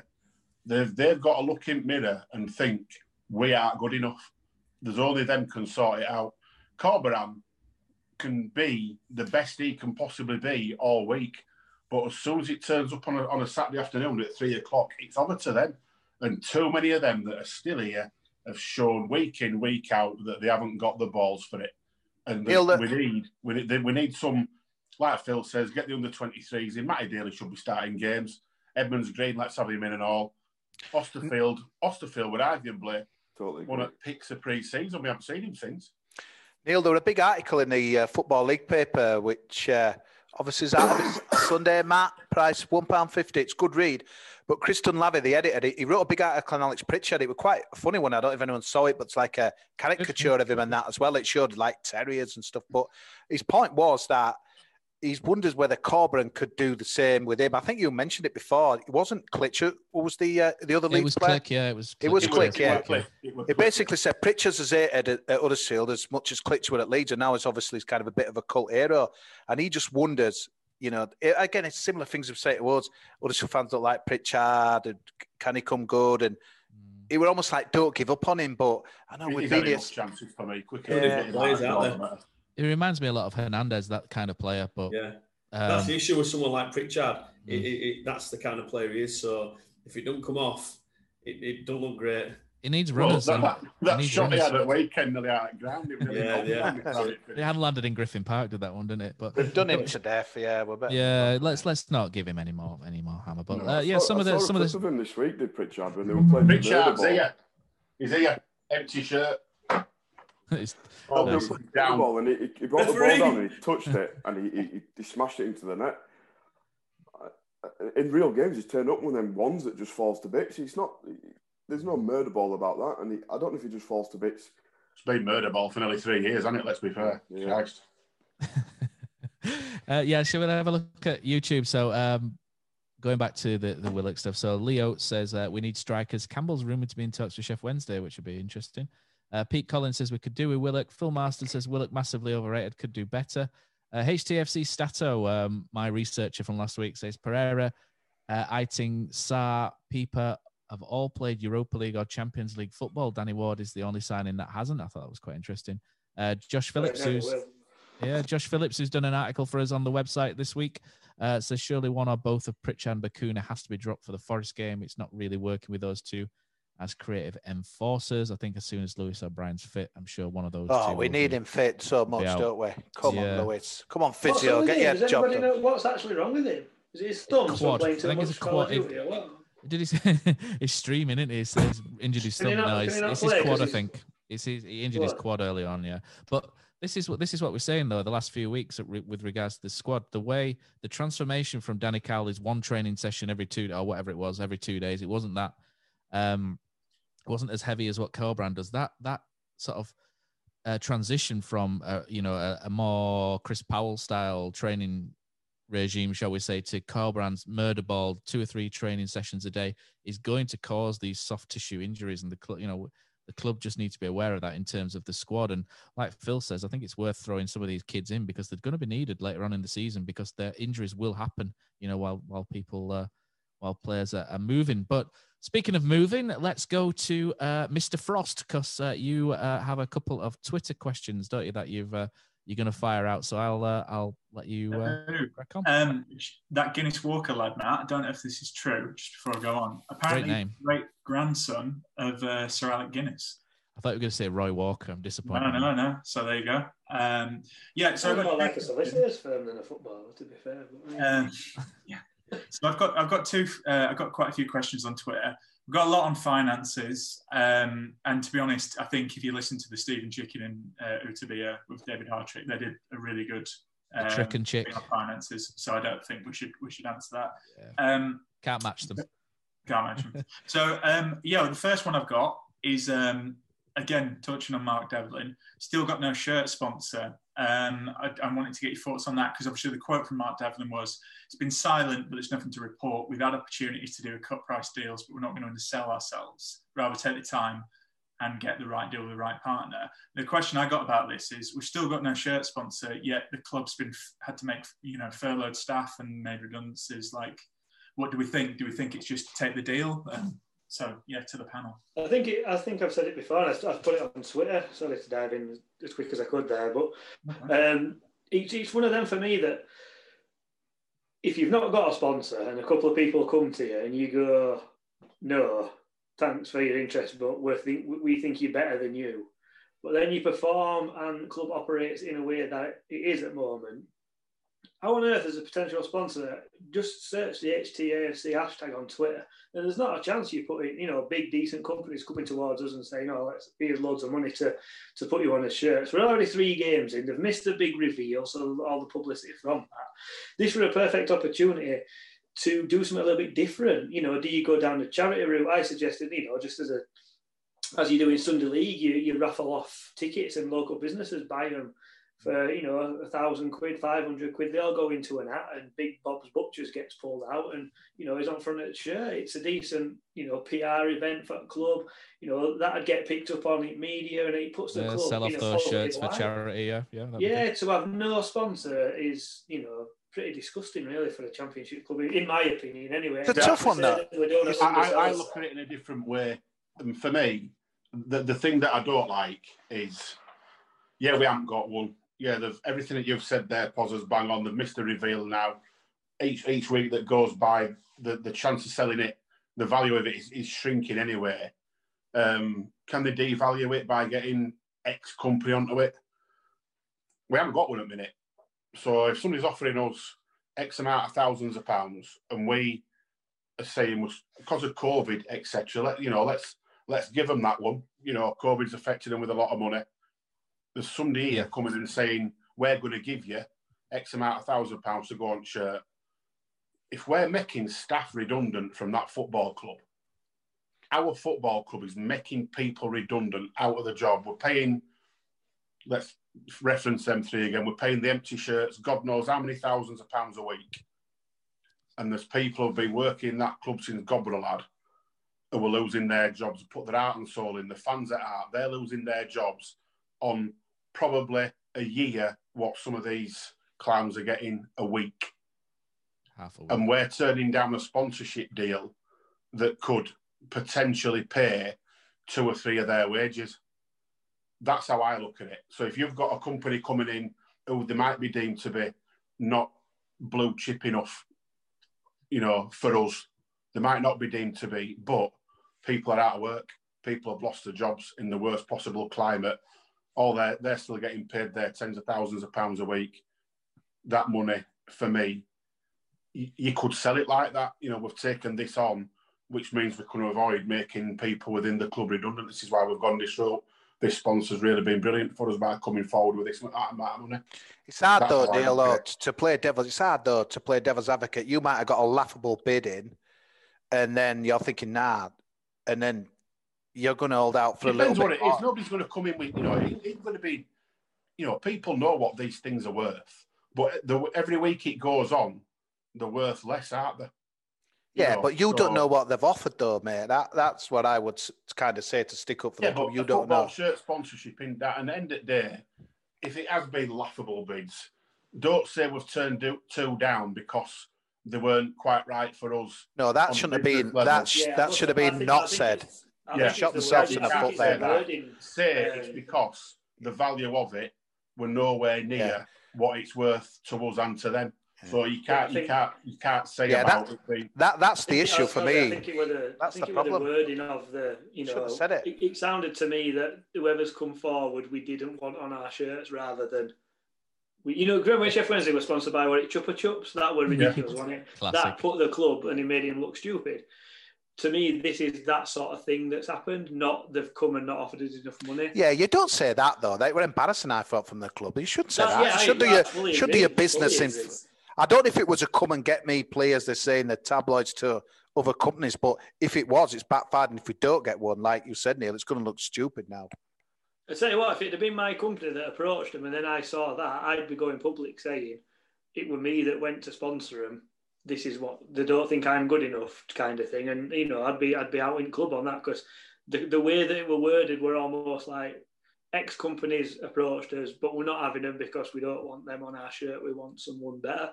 And and really, um, yeah, you don't know what they've offered money wise, and you're not going to just take fifty quid or whatever because you can't but word it better. And again, it goes back to communication coming out of the club at the moment. It's absolutely horrendous. They cannot put anything out that makes a fan go, "Oh, yeah." I tell you what, I understand that because it's it's just worded so bad. I mean, I don't know if we have a PR guy there. Do we have a PR guy? You know, because we need one. Because at the moment, everything that comes out is just amateur, and fans pick up on it. There's, there's, there's everything to moan about. Let's moan about that as well. And you know, if we can get that sorted, then you know, all of a sudden things might be a little bit better. Sorry, Brady, I've gone off well off. No, no, no. I think it's Yeah, Brady, what we question point. again? Valid No. points, aren't they? Next question. Uh, well, yeah, no, just to say as well, like to play to give the other side. Um, I think as well, like we don't really care about shirt sponsors if we're winning three games, do we? Exactly, It's just mate. Exactly. Um, it, so Well, hopefully, are this will be, hopefully this will be a bit more of a lighter question. This is from James Bentley on Twitter. Um, would you have watched an all or nothing style documentary about the last five years of Huddersfield Town? I would go yes because I think it'd be interesting to see what it is really like behind the scenes compared to what we see. Um, but yeah, anyway, what do you think? We used to have one, Brady. I mean, you might not, you're a young guy, but I remember, that's Phil, you probably weren't born, and Neil, we once had one, mate, back in the day on Betamax. I remember putting it in, Simon Trevitt, Owen and era, Ian Banks, and it was quite interesting. Ray Chappell doing the ground. That Reece Dinsdale one. Ryan Yeah. and Jean. Yeah, it might have been. Yeah, He presenting it. A young Reece Dinsdale presenting it. Yeah. that that one? I think it was. Yeah, and it was weird. I, so- I, I would absolutely hate us to do anything that Amazon style because, as it stands at the minute, it'd just be a complete car crash, wouldn't it? The Wagner years would have been good though. Yeah. I think it's good if you can script Then we could have just stopped it there. That that'd have been Yeah, if perfect. you can script it, brilliant. But I think I'd watch it if only town fans could watch it, but I'm sick of being the last. I'm Sandra, and I'm just the professional your small business was looking for. But you didn't hire me because you didn't use LinkedIn jobs. LinkedIn has professionals you can't find anywhere else, including those who aren't actively looking for a new job but might be open to the perfect role, like me. In a given month, over 70% of LinkedIn users don't visit other leading job sites. So if you're not looking on LinkedIn, you'll miss out on great candidates like Sandra. Start hiring professionals like a professional. Post your free job on linkedin.com slash spoken today. Want to teach your kids financial literacy, but not sure where to start? Greenlight can help. With Greenlight, parents can keep an eye on kids' spending and saving, while kids and teens use a card of their own to build money confidence. As a parent, you can send instant money transfers, set up chores, automate allowance, and more. It's a convenient way to run your household, customized to your family's needs, and the easy way to raise financially smart kids. Get started with Greenlight today and get your first month free at greenlight.com slash ACAST. yeah. It's like watching that Sunderland one. That were bad enough. Bloody hell. I quite like that. To be fair. I, I, must, I like it because like, I'm interested in stuff like that. I just finished watching the Spurs one just on that, and that that's really good because that's more on the that's more on the football side rather than the mm-hmm. running of the club. Have you seen the Leeds one yet? Not watching. I watching. watched the first one, but I'm not watching the second one. exactly. I watched the second one. What happens then, Phil? Unfortunately, they got promoted. Don't need to watch it. Waiting and waiting and waiting and waiting. I thought I felt I like them. I think they're good. I think they give a nice insight into. I thought the Sunderland one were brilliant. They were really good. It brought Sunderland one were a great watch as a yeah. new. So many questions for fans. I mean, Rodwell. That the you know people's thoughts on on on what he should have done and. It, I think it's brilliant. It gives fans a real good insight into not Yeah. only what the players go through as well. You forget what the players are going through uh, day in day out. You know, it's I've been I'm, I'm lucky enough to do both, and and the stresses are so different, so different. Um, like you say, going back to players and, and not caring about clubs, some do, some don't. That, that, that is just you know some care about work where wherever they're working, some don't. It's just through life, in it. But the difference is for us, like we're supporters, we, we we care more, and you want them to care just as much as you. But in reality, they just don't. Some of them don't. No. I think those documentaries are brilliant. I really do. I think they're I like them. they're amazing. Well, yeah, no. Cheers, lads. Thanks for thanks for asking the questions. Back to you, Mr. Matt Shaw, host. All right, let's go into communication then. So there was a, an interesting conversation developing on um, after Cozzy, you posted a, a, live, um, just a, an, an innocuous live tweet, if you like, and uh, uh, conversation started to flow. So a, a good question, I think, and, and way to take this. And I think I'm going to go initially to to Dale and Cozzy on this one, so you guys can uh, prepare for this. Um, and pause will, all of you can get anyway. I'll bring you all in. But uh, how do the club keep a connection with the fans if, if no one's in until March? So how do the club keep the fans happy on side, especially with the way things are? How do people want the club to communicate? Because potentially we've been spoilt a bit by Dean uh, in in how he uh, how dealt how he's dealt with people before in, in a business or in a football club. Usually, the man at the top doesn't always give you the answers. It's usually one of the management. You know, like Leigh Bromby's manager of head of operations, Mark Devlin, your MD. Usually, they give you their individual answers. And it was a conversation between John Axelson, a, uh Swedish Terrier, Bernard Lizuski uh, at B Reflex, and Ben Denby. Uh, and I found it quite interesting. And there, there was one thing John Axelson started. Said he wants uh, communication to be a bit more open. Uh, he thinks there would be much more understanding why things are the way they are at the minute. So, um, start with, the first change he would make would be uh, to be more open with the fans. And Bernard Lizuski's come back and said it's uh, a well expressed sentiment, but what exactly do you want the club to be more open about? It's a competitive sport, so presumably any club won't want, for example, to state an open transfer budget, which I don't think people want. Uh, and Ben Denby as well says uh, he doesn't think, you know, he sort of says it, the neediness for people to know the ins and outs of the football club isn't sustainable, really. And um, for example, bet people never ask their own boss for a balance sheet, which is probably a good point. Um, so John came back then and said, you know, he, he mentions the Hoyle Q and A's. You know, it's very quiet at the minute. How do you guys? So Dale, I'll come to you first. But how do you think the club should be communicating at the minute? Uh, the club are obviously struggling. There's a certain section of fans, if you like. I'm not saying this is good, bad, or whatever. But if the club put anything out, they get jumped on straight away, and things are construed in negatively, or you know, you could just get signed an effing striker, etc. So the club are obviously struggling to deal with that itself.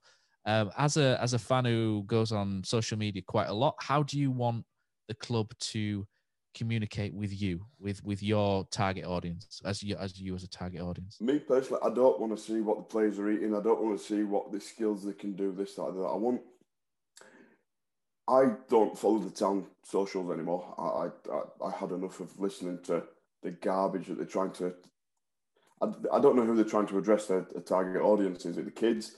Is it the folk who are paying week in week out? Or I, I don't think there's any kind of strategy for their media presence. Um, Phil said he was the custodian of the club, as advised by Dean. He wasn't the owner of the club. As a custodian of the club, he's part of us. And I don't feel like the club are open.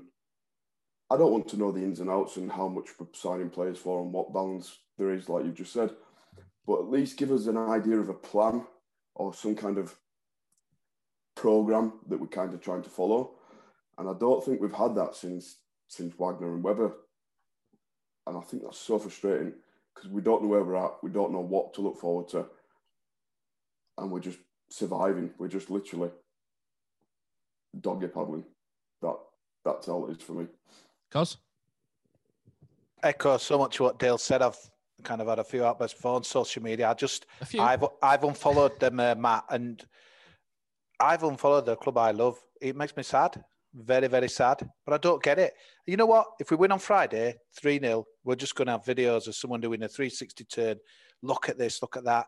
Mean, we're hyping players up. I it so frustrates me. He does that. We, do, we don't we don't see it be a level headed. with either. Seem to be up there if we win or you know, if we lose, we just kind of go one way. I, I just think in these unprecedented times where, let's be honest, we'll talk about later, but getting in the stadium looks a pipe dream at the moment. You've got to do something different. We're on here, we're doing something different on a Zoom. Why aren't the club doing something like that?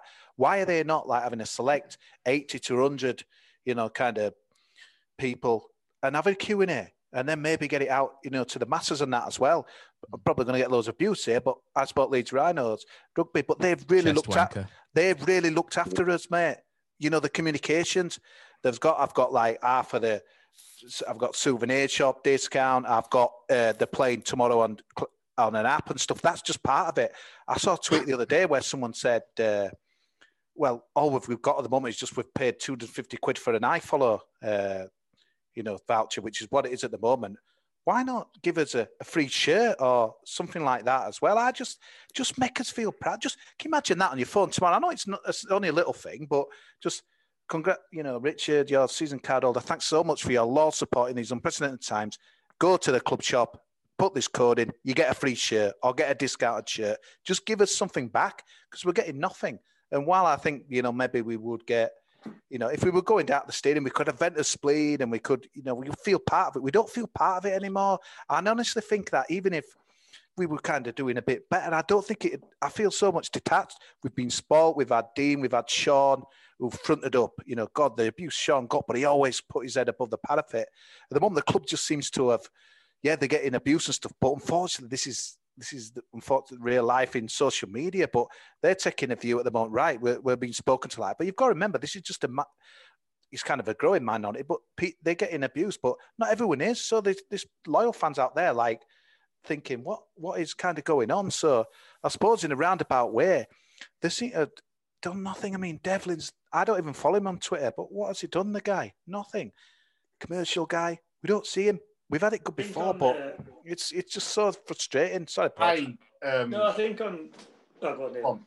No, go on, I was going to say for me, you were just coming in because you both Dale and Cosy have, have, mentioned sort of the target audience of a of a football club, and and football clubs we've got to realise they've got fans. You know, obviously 14, 15 who have social media right all the way up to you know, 80 plus, and you know, some of them will be on social media as well. so I think what yeah. they, what they put out actually on their Instagram and on the Twitter and stuff like that, I've sort of come to accept me that that's not me anymore. I'm too old. You know, I'm 35. A lot of the little snippets and like Dale says, and cause of the the 360 spinning videos with the flashing lights and all that, you know, that that ain't for me anymore. Not interested in that. I can accept that. I still follow a club because they put information out, so that, that's information that I need. So I kind of gloss over the the snippets and you know all that sort of stuff. I, I, I kind of get that it's not for me. For me, communication though, wherever there's questions being asked by fans and no answers forthcoming, that's when fans start to fill in the gaps for the club. And mm. that's where things can get really quickly out of hand because you get one question and someone replies to it and it's absolutely, totally the opposite. Yet 10, 15 people see it, then they all jump on it, and all of a sudden it's gospel and it's right. So for me, if, if, if I were the club, what I would three do versions be, of gospel be, as well, don't you? Well, yeah, I'd be monitoring the, the social media of the I know it's a bit stalkerish, but of the fans. What what are fans discussing on, on Twitter and you know forums like down at the Mac and stuff like that, and what are people wanting to know? And then I'd be coming out and trying to address that. I'd be saying, look, we've seen X, Y, and Z being asked. Um, this is what's going on. Obviously, we can't go into massive pounds, shilling, pence about what's going on. But yeah, we have been affected by, you know, COVID. Stephen Chickens on the, the podcast that you've already mentioned went through it. And it, why don't someone from the club come out and just give facts and figures? You know, we used to get X in, but because of this, now we're getting Y. And all of a sudden, there you suddenly understand. I listened to that little bit, of 10 minutes from Stephen Chicken, and actually took a step back and said, look, yeah, I've been screaming out for transfers, but actually I can really see now why yeah. we may be not going out and spending all this money. And it was 10 minutes worth of decent journalism. Why yeah. can't someone at the club do that? You know, you've got all these people right at the start when Carlos came in, it was it were overwhelming how much stuff they were putting out about everybody being on the same page. And now, you know, there's actually nothing.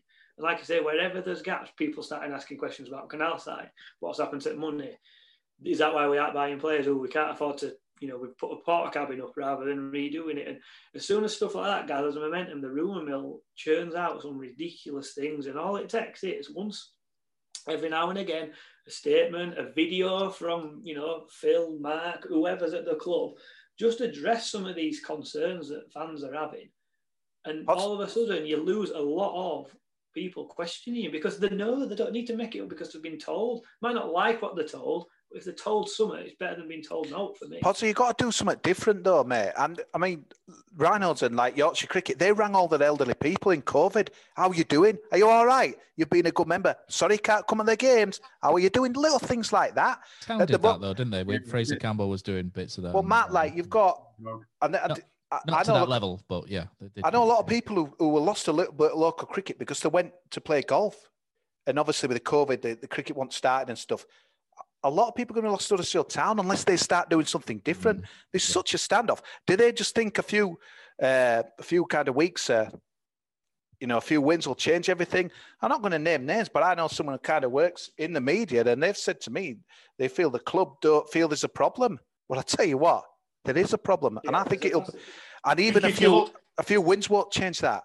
I think if you look across social media, Twitter, etc., in particular, because that's where most of us are on. That's where you see most of the the chat sort of to in and froing, and you're getting people, myself included in this, you're getting people going from being at a level where the defender club and try and back the club with whatever and appreciate what they try to do. And as soon as you see those fans, I mean, I've done no but wings on here for the last couple of months.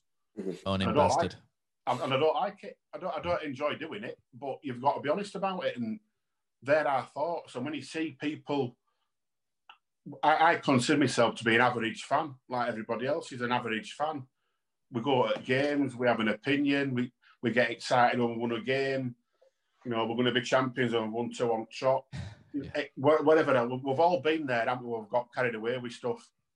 But at the minute, there's nothing from the club to give us something to get hold of.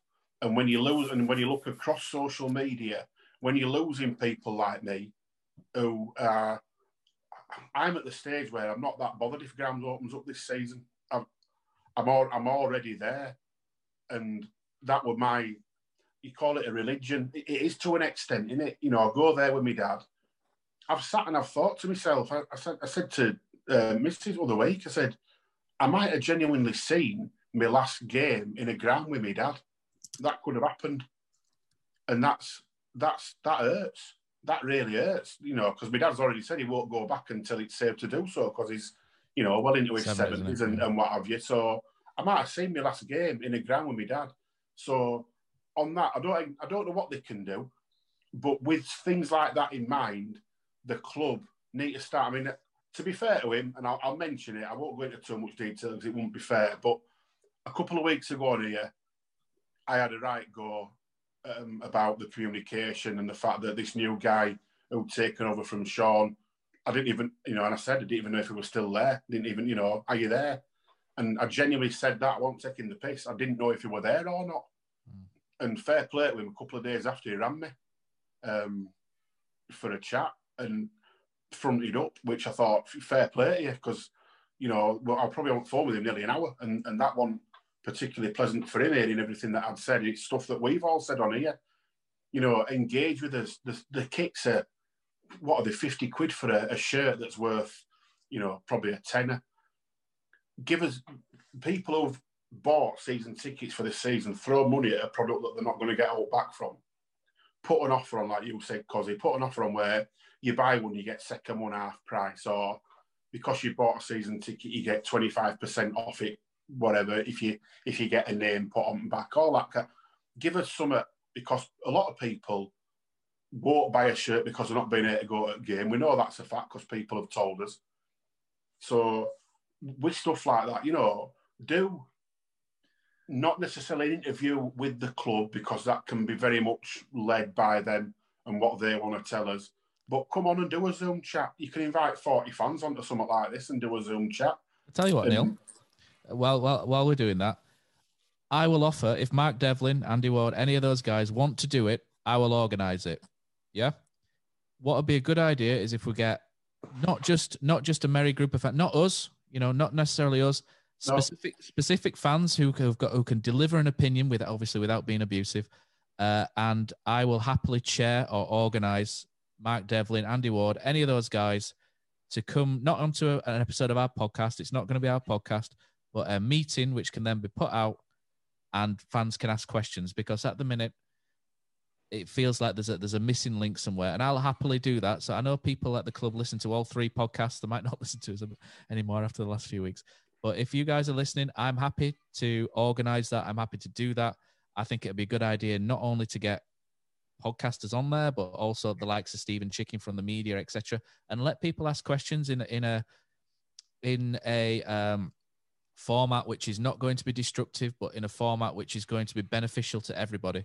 And I'm happy to organise that if, if anybody at the club wants to come on. And You could no- even do it so the questions are given beforehand, so they know what questions are coming Yeah, and be I ready don't, I don't an mind. answer. I don't You mind know, as, that- that as long be as people done, get the info, you know that they're yeah, looking they get, for. yeah, as long as they get the info that they want. So Look in the news this week, Matt. We're going to talk about in a sec probably about the dem- you know potential demise of EFL clubs. The club's got to think outside the box. It's got to do things different. It's got to you know do everything it can to get you know any money, any income, all the support it can get. At the moment, just feels like we're shooting ourselves in the foot, man. yeah. but it's like it's like uh, we've we've got we've had some criticism before about um some of the interviews we've done you know you know we're not jeremy paxman so we'll we'll make sure we can get you know anybody on who who can ask you know a, a question and like i say i'm happy to do that That's the thing pause um any more points on brady do you want to come in on points and communication Yeah, just a quick one because I, I, I work in um, social. Um, I think the thing is like we don't know what's going on behind the scenes, but I think there's been there has actually, in fairness to the club, I think there's been some stuff that's gone out that's all right. So you've got the expert view. Um, so you've got Chicken on there. I saw they had Natalie Sawyer who works for Talk Sport. She's a Brentford fan previewing the game. I think stuff like that. Um, Although I'm not the fan of the graphics personally, I think the behind the line stuff's quite interesting. That's the kind of stuff you m- more want to hear about. But you know, I think the thing is not to bore because who really cares about social, but you know, there's different audiences with different channels. You know, like Face. No, There's you know, Facebook tends to be for the older generation. Typically, Twitter's more for your football fans. Um, you know, and, and Instagram's for the young young audience. And I think there is there is stuff you know that they have done that's all right. There's stuff they could do. I agree with you, Matt. Like having some kind of more open communication. I think this is more not just a social thing. I think, like you say, it's more a PR thing, and it's looking good in the press. You know, and doing those good, like feel good things, like giving you a discount, or you know, they did do Zoom Zoom calls to fans. I mean, I think they could do more of that, and that'd be better. Um, yeah, I think it's just, you know, it's being open and honest. I think what you've got a caveat with that as well is, again, if we're winning, I don't think this thing's such an issue. But you know, the matter of the fact is, we don't. None of us, well, all seven of us sat here, don't feel great about the club, the club that we love, the club that we used to go watch every week, home, home and away. And I think that is, you know, if that is the case, if it's led to believe that they are thinking, oh, it's not an issue, I think that is worrying because, you know, you will see the comments. I mean, you know, I'm not, I don't work for the social team, but you see the comments on everything. Everyone jumps on that. And, you know, there is stuff you can do. Um, so yeah, I think it's more like, like we kind of touched on, it's more a PR, PR thing and like the goodwill stuff. And like you say, we, you know, people have said we're in the club's pockets or whatever, but you know, we want stuff to be good. You know, we would help out. I'm sure the other stuff would help out. And yeah, I, I don't know. You know, they, they do some good stuff, but again, I, I do think if we're winning, we don't really care about this as much. Being completely honest. The, the thing is, though, there's reasons why we aren't winning, isn't there? And that's why the questions are coming up. Absolutely. So If if, people if, are- if, if, we were, if, if we were winning, yeah, we won't be complaining because the things that need doing now would have been done.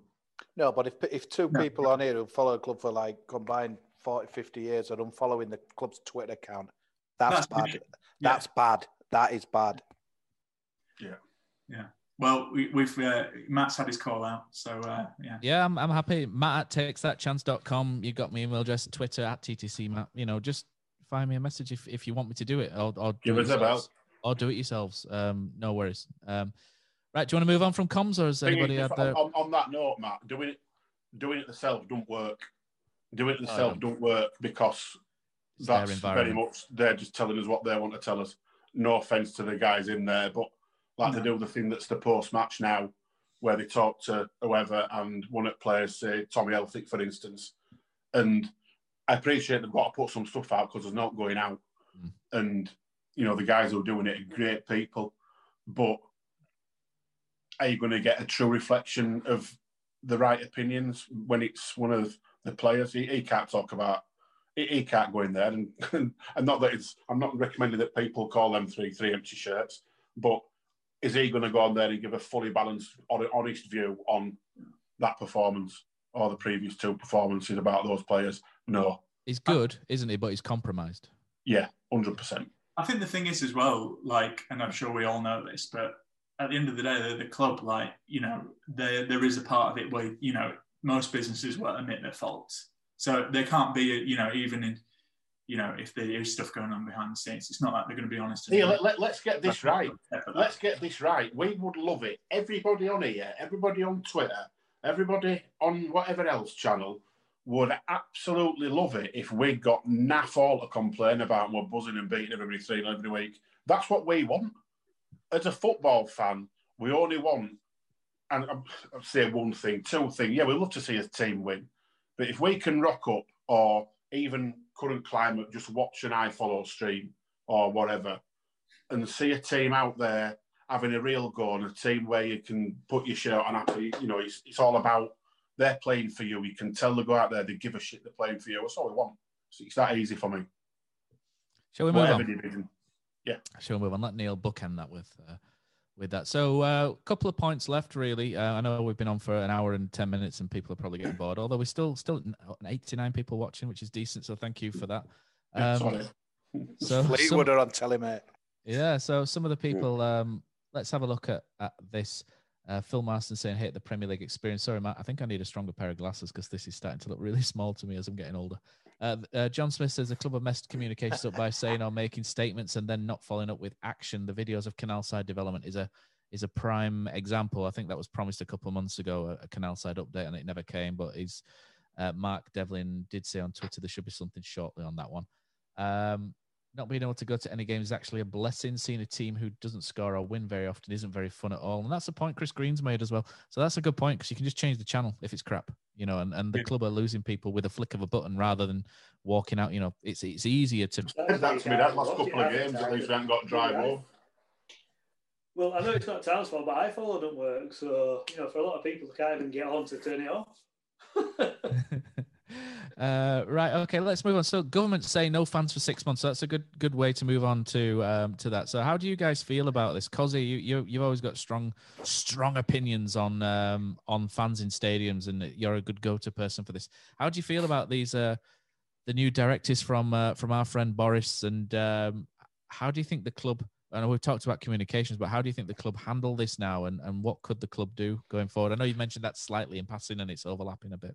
Yeah, huge issues, isn't it? And they kind of entered six months as well. And if we're being honest, you know, this latest kind of lockdown, these I don't think that'll be a date, so I think we'll probably go back. So it's so worrying. I mean, the uh, if you think about League One and Two, couldn't afford to finish last season, no fans, no games, ca- cancelled it, and they've started without any fans. And there, I know there were a thousand in, but I've been reading kind of a few of the chairman's kind of comments this week and that as well. And uh, I know he's a bit of a dick, to be fair, the Paul Scally at Gillingham, but he was saying even a thousand fans it didn't do any good because the costings you've got to put to kind of look after the people in there, it's like it don't make it worth its while.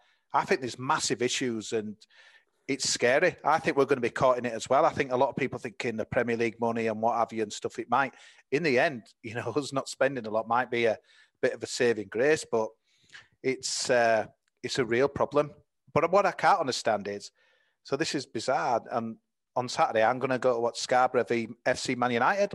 We can have 600 people in, which I think is unbelievable to say that the, obviously everything else has been sacked off. But uh, it's really weird because I got a ticket uh, for the game, and the, the, I spoke to the Scarborough, one of the Scarborough directors today. What he was saying is, is that this is kind of classed as it's almost like a game of local cricket. So it's not called elite sport.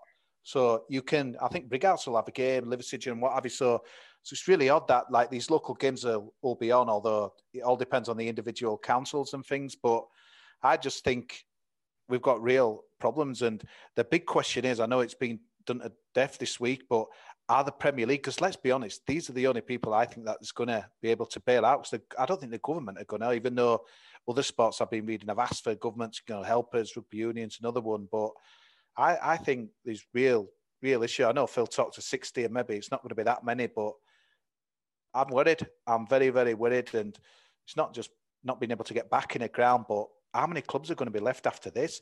Do, do the Premier League give a shit that if uh, you know we lose another twenty and stuff, another few? I know Macclesfield were different, Wigan's only just hung on by the skin of the teeth. But there's people been saying this week that by Christmas they won't be able to trade anymore. That is worrying. I don't think we'll be in a stadium by Christmas.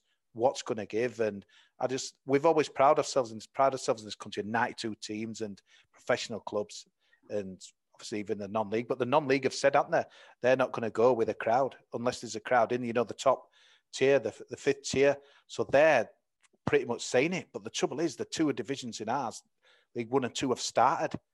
Are they going to finish? I don't know. I think this is the biggest threat to the game that we've ever had. And uh, I don't see how they can finish when they finished last season early because they couldn't have fans in. How can they finish this season? when they win a full season with no with no match day income. You can't do it, can they? Neil, I'll tell you another thing that's a bit of a worry as well. There's been quite a few COVID tests and stuff last two weeks. That we didn't see that last year. Now that yeah. the tests are, we can't get tests at all. There's a massive shortage of tests.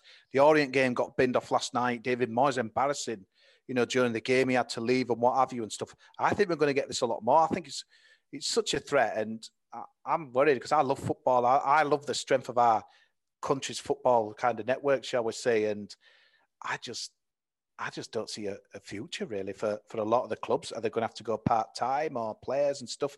I, there were a couple of people today on my Twitter saying that they've got to get real. Uh, you know, some of these players, but uh, they're not going to volunteer to take wage cuts. I know they did it in rugby no. league to keep the show going. Rugby league were a bit different, but I always kind of feel rugby players are a bit more kind of savvy and, and kind of get the cult, get the, I don't know, the people where I just think if you yeah. ask some of our guys to take a cut, I mean, we didn't take a cut, did we? When, as far as I'm aware, the first, uh, you know, kind of set of COVID, and yeah.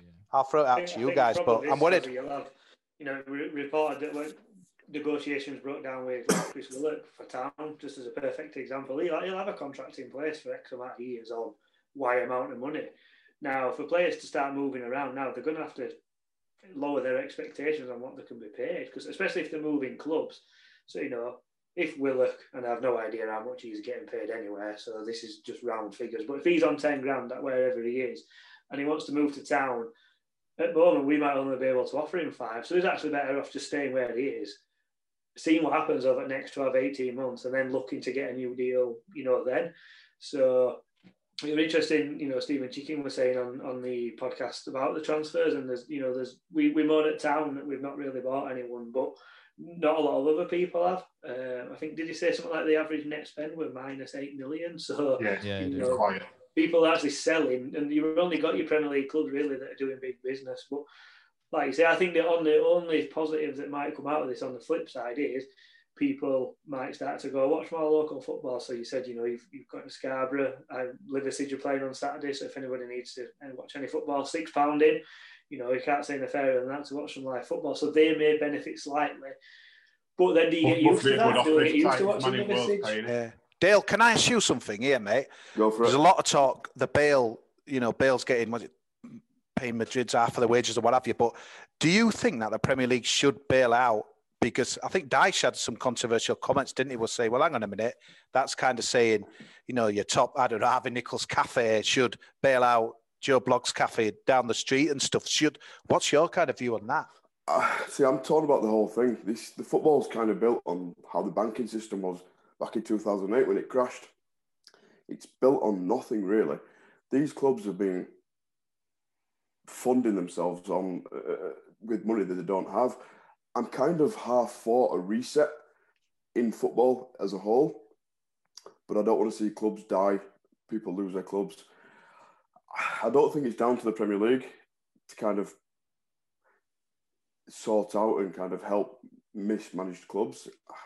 I'm torn. I'm torn. I don't really have an answer either way because I think there's positives on both sides. It's called positives. Phil, what about you, mate? Um, going back to our administration, when when we were struggling, we we obviously was us as players put the club into administration, and and I I lost loads of money out of it, money that that was in my contracts that was owed to me. I, I chose to um, not take that money and and take a smaller lump sum. Some players took it over X amount of years. Players have got to take a bit of responsibility, to be honest. Um, they're getting paid well. Um, I just think it's difficult. It, you know, would you guys do it in your your line of work now? If someone said to you, you know, take a wage cut and and whatever you've missed out on in these next couple of months, you get it over 35 years, like we were told. You know, it's difficult. I, I just think at the top it's ridiculous. The money at the top is just embarrassing. I think the thing at rugby, Phil, they, they basically was put, you don't take a cut, there'll be no game for you. So it's in your best interest. I mm. think you, in our division, you'd be thinking, there'll still be something there, mate. So yeah. you wouldn't do it. You're right. I don't think anybody thinks it's actually going to happen. I don't think anybody believes it's going to go bang. It but the longer that people can't go in grounds, you are going to start seeing clubs go out of business. It's that simple. I think my, my obviously my worry is is the, the, the, clubs lower down. You know, the wage difference between Championship and League Two is, is massive, um, and, and, you don't want to see clubs go, you know, folding. But no, you know, it's it's such a it's such a massive difference in wages.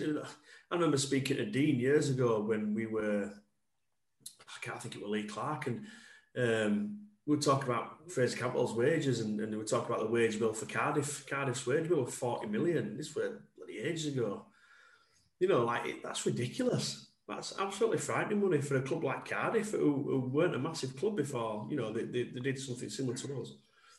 It's just crazy. You, you know, you can't. It's crazy, but what can they do? You know, it's, it's down to the players really, and, and they've got to be asked first. I'm, I'm sure. So, I mean, look at Marcus Rashford; he's been fantastic, hasn't he? You know the things he's done, and I'm sure a couple of other players have, have thrown money here and there to, to other people. And but yeah, what do you do? What would you do?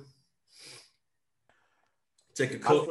The trouble is that well, they tried about that salary cap, but it didn't go down well, did it? You know, I think I think they were mad because Rick Parry kind of just said, "This is what's happening," rather we're going to have a kind of salary cap rather than kind of engaging the chairman because you know a lot of them egos. So I think I think that's definitely something that's got to happen. But God, how would you do it and freedom of contract, Bosman and all that? I just we, we, we were all cut. I remember we were all cut. I won't, I won't say how much it was, but it, it weren't much at all. Some of the players who were on a lot of money were living off peanuts. Uh, and one of the young lads had a, had a bonus after played 10, 10 first team games. He got a big lump sum. And, and when the money were cut, he, he bowled in in a brand new car with some subwoofers playing and all players like this. Like, what's going on here? I'm struggling to pay my mortgage, and he's got a brand new golf with big subwoofers. it's, uh, yeah, funny times. Less said about Eddie Youds, the better, mate, I think. Well, I definitely weren't him. Bloody hell. What a legend, anyway. It's funny, isn't it? Because like there's two sides to it. You, you probably find that your Premier League clubs um, ironically, will maybe be better off because all of a sudden all those people who maybe went to matches, you know, such a small percentage of their match day income will now be maybe buying a Sky Sports subscription that they didn't used to have. Yeah, so, you know, on that side of it, further up, I think, you know, when we were in Premier League, it were match day income were about five million. So, you know, probably sort of ten percent of us as you know as income that we had available to us and back down in championship about 50%. So it's a massive difference for clubs. And I'd imagine even lower down the leagues, you know, especially in League Two, your, your match day income is basically or probably 80% of the income. You know, your sponsorship deals aren't going to be as much. And, you know, folk buying pies and, you know, a couple of beers in ground, you know, that could play pay a players' wages for the week. And similar simple as them, pies not being sold could actually have a massive detrimental effect. Let's be fair, not, nobody's buying a scarf at the minute, are they?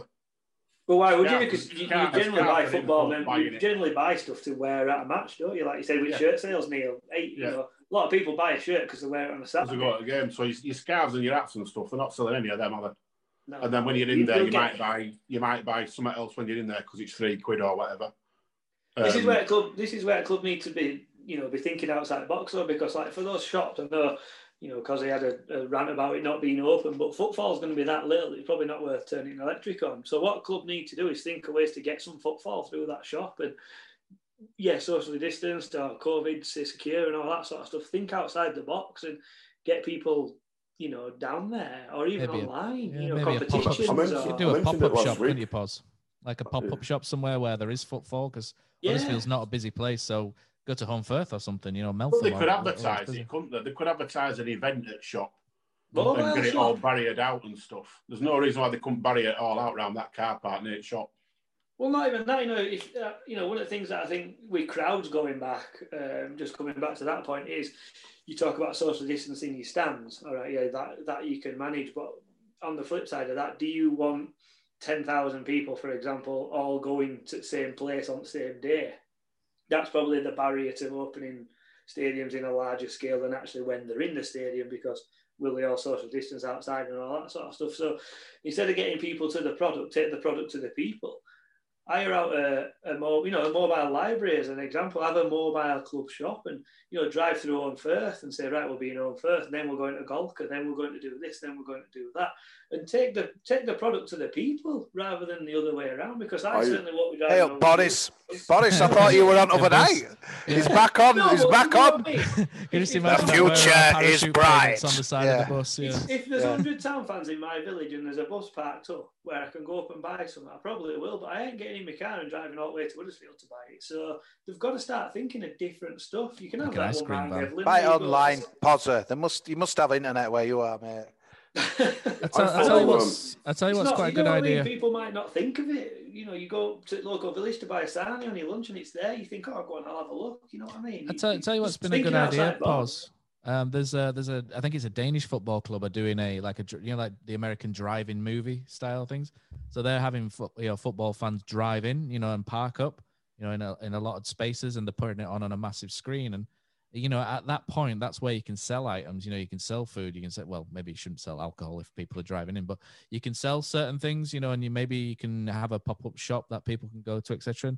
And it's things like this ideas, and it's how clubs might need to survive in the new age. Yeah. Let's. I follow. Uh, I follow FC Eindhoven, uh, second division Dutch club, and what they did this year because they knew they were getting no footfall and no income. Mm. What they did was a group of fans actually created. They called it a bus line and they had six or seven episodes, and they were only 10, 10 minute short videos where you bought a bus ticket for each stop, and it was like your history, your culture, your fan friendships, little snippets of bits and bats of the club of FC Eindhoven. Town have got 210,000 followers on Twitter. If it cost each person £5, that's a million pounds you could potentially raise just by doing some informative social media bits and taking it to the people, like Paul said. You don't have to move from your computer or your iPad or whatever. It's it's, it's there for you. That's a good point. Shall we? Are we all, are we all good on this, or do we need? Yeah, I was just going to finish Luton and Watford yeah. fans who were on telly today. They uh, they were driving up, but I don't think it were uh, to watch the game in the cinema, mate. God, that that were uh, that's been uh, that's an, out, an outdoor one, isn't it? But um, yeah, so there's, there's something strange just come up about um, investment at Wrexham. There's Ryan Reynolds and another American actor looking to Ryan Reynolds, the guy that does Deadpool, looking to buy Wrexham. That'll be a that'll be a strange thing. But anyway, sod that, um, Matt. What about Friday? I think we're going to get something, Friday. mate. It uh, might yeah, be a so, goal or, or a win, but we'll do something. Well, speaking of the goal, uh, rumors are Karlan Grant is back in the mix. Um, is this a point to, or is this to prove a point to West Brom from outside? Who knows? Uh, to me, the Karlan Grant situation doesn't look entirely like Karlan Grant's refused to play. It looks like maybe there's a bit of both here. Maybe the club are trying to protect him. And if that is the case, I'm quite happy to have Karlan Grant back in. If he spat the dummy out, team. if he spat the dummy out and he's saying no, I don't want to play, then I'm I'm less inclined. But if it's a bit of both, then get this guy back in, get him get him scoring he's goals. What about you guys? Cause cause he's champ. We could we could steal that for Naby Sarr. You've heard what I said earlier on. Over to you, who guys? Yeah, uh, pause. Um, yeah, I'm, I'm a bit with you, Matt. If he's turned around and said I ain't playing, I mean, it's a it's a really tough one, and it goes back to players having more power than club, not just at town but anywhere. If he can turn around and go, I want to move, I ain't playing, um, and that move falls through, and all of a sudden he turns around and goes, "Oh, can I play again?" To me, um, as a chairman or whoever makes that decision, the answer would be no, tough, you know, go sit in reserves. But on the flip side, he's a decent player. So if he's going to play and he's going to score, it's only going to benefit Huddersfield Town. A, we'll get some goals. B, we might steady on here. Put himself in the shop window as well. And he puts himself in shot window. And in January, you know, somebody might then think, as a West Brom, well, we will pay what they want. But also, where would you play you him? don't know it facts. You don't know, do you? Where would you play him? I like back. him. I like him as uh, as a wide Thierry Henry style, as you know. I think he's better off out there than as a, as a striker up front. And if we can get Danny Ward on pitch, maybe you know him as a spearhead and uh, and Grant, Grant just outside of him might work well. Um, I don't, I, as, as I've said before, I don't think he's the greatest footballer, but he'll, he'll score goals. It's just is his head in the right place? That's the main question, and we don't know that because we don't we don't know what's going on. I must admit, though, I think Sky Friday night, the old under lights and all that carry on. But I, I think this is this is his stage, man. I think it's a good, be a good move. Get him in. It is, yeah. Like I say, if he comes on and you know if he scores two goals and we win, you know, is it all is forgiven? But we can't sit. here Remember and last Friday night? Remember last Friday night, Mister Marston? Oh, I remember it well. What, what I mean is that we can't sit here and, and sort of have a pop at, you know, Pritchard, Diakhaby and Mbenza saying that we won't ever play them again because of their attitude and stuff. And then say to Karlan Grant, yeah, you are all right to play if you've just been as bad. Ye's a better player, so it gives you that. But, you know, there's, there's, there's two sides to look at it and, you know, depends how desperate we are for. I think we are depends mega going on more than else. I think we So- have to start winning games. We, we have to just start, forget the personality parts of it. We, we have to start winning games. Top and We've bottom. got to get us players on pitch give- that were going to give us a chance to do that, and he's one of them, innit? Honest, that up too much. They were awful last week. They were really, really bad, and uh, this is one for us to win here. Come on, let's let's get it. Don't make Dale me clip that out when they earlier- hammer us. Before, before we came on though earlier on, Dale, Dale said earlier on, we know Huddersfield Town. We are. If anybody's on a bad run or struggling for anything, we are the gift, aren't we? So let, let's not be. Let's not be for once. Let Forest be a gift to us. You know, but let's have the irony of ironies. They, they all can't stand Diakhaby either, so we'll take a one nil and a Diakhaby somewhere off, off anywhere off his body. It won't be a foot, will it? I'd have So- Then Pereira. I'll, then I'll drive to Huddersfield to get my ass out in front of town. I'd have Pereira in me, guys. I'm going going for it. Pereira would be in for me. Agreed. Uh, likewise. Up front, or yeah. He can Yeah. play, Brandon apparently. you start, know. Grant would start, Matty Daly would start. It's they're obvious ones for me. They're Yeah. obvious ones, and and it needs to happen because let's be fair. In three games so far, it has not happened at all. It's like what Dale was saying earlier, though. Fifty-six percent possession at Brentford. You won't. You'd have took someone's right. Didn't feel much like are that watching it though, did it? No, No. But, but teams know what they can do. Give us the ball. We're doing. I think we've just got to go for it on Friday. I, I think we can do it. You know. No, We did it, we did that against West Brom. We, we, we took the game to them. We started on the front foot. We took the game to them, and we'd not seen that for how many weeks previous to that. Uh, go for it again. You've got nothing to lose. You're expected to lose now because we're, we're on such a poor run again. Just go for it. That's all we want to see. Yeah, you agreed. no, I think it. it's the most. Well, sorry, Chris, what were you going to say? No, I, I Oh, think. okay. Are you going to book the trend and say we're not going to win here? I think it's the most winnable, isn't it, of the first of the, these three games. Um, It is now because again- we've lost to us. yeah, well, they're, they're- doing as bad as us. They've not scored in their first three games. Um, I spoke again. We've got something going up on the site tomorrow, but I spoke to a Forest fan for a preview of the game, and they play with minimal possession and like do you know try and win one 0 and that's fine as long as you're winning. But when results dry up, it's it's not great. So I think it's the most winnable. I agree with you, lads. I'd start Grant. I think even Grant at fifty percent is better than our front three. And like I say, it's on Sky, you know, and not being funny with like when Cozzy made him his player of the season. If he put if he does it on Sky on live on TV, you know, it, it does help. And uh, yeah, I, I, agree. I think we've got to go for it. I think it'd be interesting to see who plays because I think Sarr could technically is available to play. I think that might help, especially with Schumer and Toffolo. Classic town. Get Grant in. Scores twice. Live on Sky. We win game. They sell it day after. Exactly. You make, you make a good point though, Brady. Like best player of, player of the season and, and maybe the next best player season. when- They've not kicked a ball for us, and we've lost all the games. It's we haven't got a big enough squad anyway. We need his best players in, like you said, Neil. We need them in, man. Yeah, we do. Simple. So what predictions we're going for? I'd like to see Rarmani Edmonds Green in for Schindler if Schindler's out. Um, I think he's the future on the right side of that defence. So he, for me, uh, would come in. Uh, I think we can get something, but I, I, would imagine that both teams will be a little bit nervous having not picked up a point. So I'm probably see a one-all draw going into this one. But what about you guys? I'm going to go with something like a one-all mat as well. To be fair, I think, like you said, it'll be probably a little bit cagey, a little bit nervy. Both teams need to get a get a result under the belt, and you know, if each team settles for the point, it's one point that's on score sheet better than what they've got. So I, I, I think I think either nil nil or one all. Well, Pete Collins says we'll beat them. Uh, what about you, Dale? I think it depends Pete, if Grant Pete plays said or that every week so far, though. Pete had us in playoffs, didn't he? no, I I think if Grant's playing, it's a draw, potentially a win, probably not. But if he's not playing, it's it's, it, it's we're starting a, a loss already. We're not going to score. So if Grant plays, I'll take a draw, one all. I'd also throw in an Eiting. I'd, I'd start Eiting as well. Just Yeah. throw him in. Throw him in. Yeah, hundred Yeah, percent. yeah, I have to again. How you, Phil? Two one town. Oh, positive. I like that. I just, I, I just think, yeah, I think, like I say, start with two tough games, um, sneak an early goal, hopefully, and um, I have no idea who'll score it, but sneak an early goal. Um, I think we'll do all right. I do. I'm, I'm, I'm quietly confident. Ready? Get some young kids in. I think I think we'll probably see a better performance. Um, I just depending who's playing, if it's Grant or, or Ward or you know, yeah, I think we get a goal if they're playing. If not, I think it's probably nil nil lads. You know, we can't we can't score at the moment. Um, It'll shut them out, but again, it's a point better than none. Neil, I think you got last one. Well, we've lost. Of course. Bit, bit looks a bit. Schindler and um, Toffolo aren't going to be playing, are they? So the best form of defence is to get at them. Karlan Grant has got to play. If he's only got one leg and he's half-assed, he's still got more chance of scoring than them other three.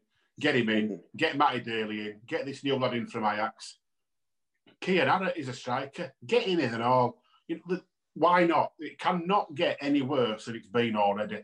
So I'm going to go for a very positive 2 0 Forest win. No, I'm joking. I, I, I think I, I think we'll. Uh, on, on paper, it's, it's all day a draw in it. But at home, Karlan Grant back in. I think Karlan Grant playing would give everybody else on pitch for us a lift because they know we've actually got a chance of getting a goal and won't be one and done. So I'm going to go one all, two one at time. So I've been able to vote it. Do we get yours, Cos? Do we get your score? Oh, we bet them last year. I remember Johnny Stankovic nearly jumping in South Stand. One of his rare good days at home, and we'll do it again. I think we're going to win two one. But I must admit, Neil, I were up in Toffolo and uh, Schindler were back. So thanks for that brilliant team news, mate. Just remember as well as the Forest have won European Cup at some point in their history, so we, we might not be able to compete with that. So you know, if we, do, if we lose one 0 it's probably a good result. Uh, just get your volume up on your milk control. it's electric. Hey, what do Forest sing? I don't know what their song is. Mull of Kintyre, don't they? Yeah. But- You, you just if, if he starts, you've just genuinely got a chance of a goal straight off. It's that simple, isn't it? We've started other three games without that chance, so we'll start with Karlan Grant. Half-assed Karlan Grant over anybody else. He does things we never expected. It's not. It's not quite as uh, confident on uh, on the on the comments. Of a couple of two 0 losses coming in, but we're, we're going for it here, aren't we? So Turn have you got off. lads got anything anything else to to add today, or do I stick on this music and uh, Cosy sings us out? Yeah, we're done. Put a fork in it.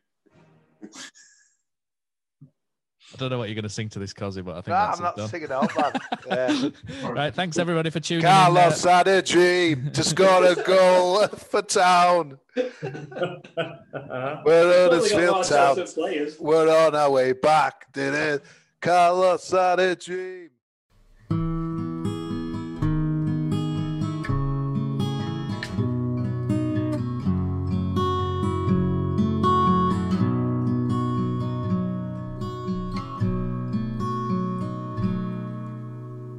There's a team that is dear to its followers. The colors are bright blue and white. They're a team of renown, they're the pride of the town. And the game of football is their delight.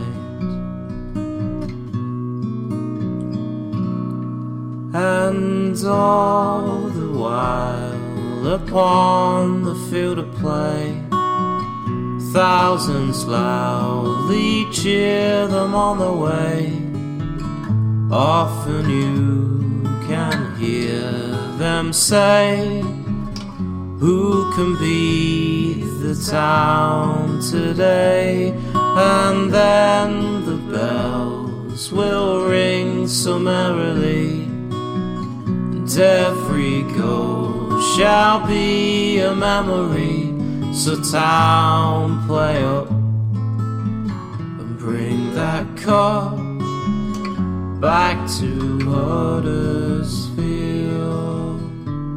So town play up and bring the cup back to Huddersfield.